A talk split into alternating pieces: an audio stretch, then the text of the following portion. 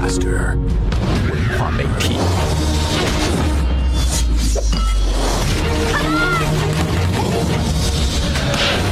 充电时间，文化媒体人。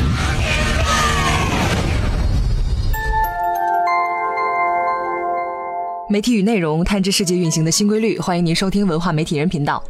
这两天大家的朋友圈肯定是被苹果支付给刷屏了。据说不少土豪为了体验传说中的 Apple Pay，特意跑去咖啡馆消费。最近的另一件事也是关于花钱的事情，就没有那么热了。二月十八号，亚马逊在中国正式开通了 Kindle 的无限阅读服务，通俗讲就是包月服务。今后用户每月花十二块钱就能无限阅读平台上的四万多本中文电子书和三千多本英文原版书，而且在试用的七天里，用户只需要支付一毛钱的体验费用。亚马逊推出的这项服务看似巨便宜，资深书虫们可以狂欢了，不用再一本本买电子书了。但亚马逊在这场生意上真的是亏钱的一方吗？还是互联网产品的收费模式被证实包月的效果更好呢？今天的节目我们就来说说这些事儿。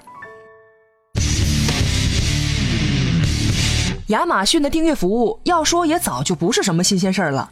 在二零一四年七月，亚马逊在美国就上线了付费订阅的服务，用户支付九点九九美元就能够享受平台上的所有电子书和有声书内容。相比之下，中国的包月费用更加便宜，一边是十美元，一边是十二元人民币，差了好几倍去了。一般在海外开发的用美元标价的应用，要根据大致一比六的汇率转换成人民币价格。亚马逊的订阅费看起来似乎真的是挺便宜的。当然，国外书的定价水平普遍比国内高，也有这方面因素。需要注意的是，亚马逊的这项服务也叫免费借阅服务。顾名思义，在付费的期限内，用户可以去读想看的书，但是并不拥有这本书，有点像书店和图书馆。以前呢，一本书一本书卖的亚马逊就像开书店，现在用户交点订阅费就可以进来随便看了，分明就是图书馆吗？率先尝试这项服务的网友表示，最多呢可以在亚马逊上借阅十本书。如果再想看别的书呢，必须先归还之前借的书。想趁机打劫亚马逊的朋友，希望要落空了。事实上，并不能同时拿很多的书来看，最多十本。而且，并不是所有的电子书都能够在借阅的行列。截止到二月十八号，中国的 Kindle 电子书有三十万本，参加了包月计划的书呢只有四万本。这个数量以后肯定会涨，但是总归有一些书还是需要买的。他们可能是收益比较大的畅销书，或者是专业的工具书。总结下来，这项服务对阅读量大的人来说还是很划算的。拿一本电子书定价两块钱来算，看上五六本就能够把订阅费捞回来了。如果你有收藏的癖好，喜欢把以前看过的书拿出来琢磨嘛，那么就要警惕了。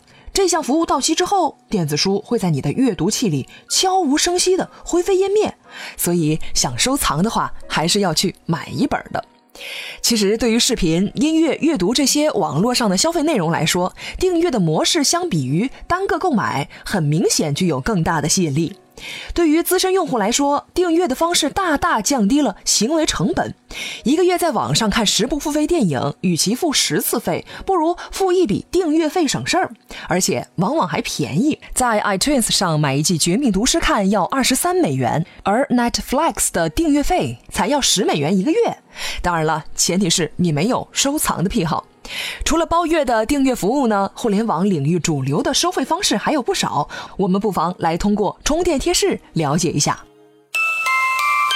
充电贴士：粉丝自愿打赏是与订阅模式不同的机制，比如微信公众账号的赞赏模式，还有增值会员，比如在豆瓣 FM 上付费成为会员之后，可收听高品质无损音乐。音乐平台上还有特定专辑的售卖，某一个歌手的合集或者某一风格的合集，还可以指定特定数目的套餐。比如一些播放器设置了下载五百首歌的套餐，比下载单首歌曲更加便宜。这么多的收费方式对应了不同的消费产品，还在不断变化。说回到亚马逊这种订阅的方式来说，据说有行为学家对订阅这种商业模式做了系统的研究，与人们的生活经验一致。他们说这种方式会让人们比平时消费的更多，就像去吃自助餐，不少人倾向于多吃一点儿。总之就是要让花出去的钱非常值，不能亏了。一个月本来只要看五部电影的人，成为订阅用户后，可能要看上十部，反正又不多花钱。对于平台来说，订阅的方式确实能给一部分用户带来实惠，但是由于吸引来了大量的订阅用户，总归不会吃亏的。就像在图书馆办了月卡的读者，有的人雷打不动，天天都要去，物尽其用；有的人则偶尔去一下，每个月依然续费。想着到了下个月我一定会去坚持读书的。Kindle 的包月服务是否划算？归根结底还要看用户自己的消费习惯。订阅收费的模式发展到今天已经相当成熟了，但互联网时代最不缺乏的就是突破革新。最近有媒体报道称，微信公众平台正在开发付费阅读的功能。这个功能实现之后，粉丝需要付费才能够看到公众号推送的内容。这条新闻对于自媒体人来说意义重大。因为可以直接得到粉丝的经济支持了。最简单的讲，可以在公众号里连载故事，免费看了一个月后，还想接着往下看，对不起，你需要付费喽。今天您在充电时间的微信公众账号中回复“付费阅读”四个字，就能够收到一篇文章了，跟您详细讨论微信公众平台的付费阅读。本期节目由库里企划制作，Loud News 老彭监制，感谢您的收听，我们下期再见。在交战之前，意念已经开战，因此一招一式，充电时间练就主流经营者的一招一式。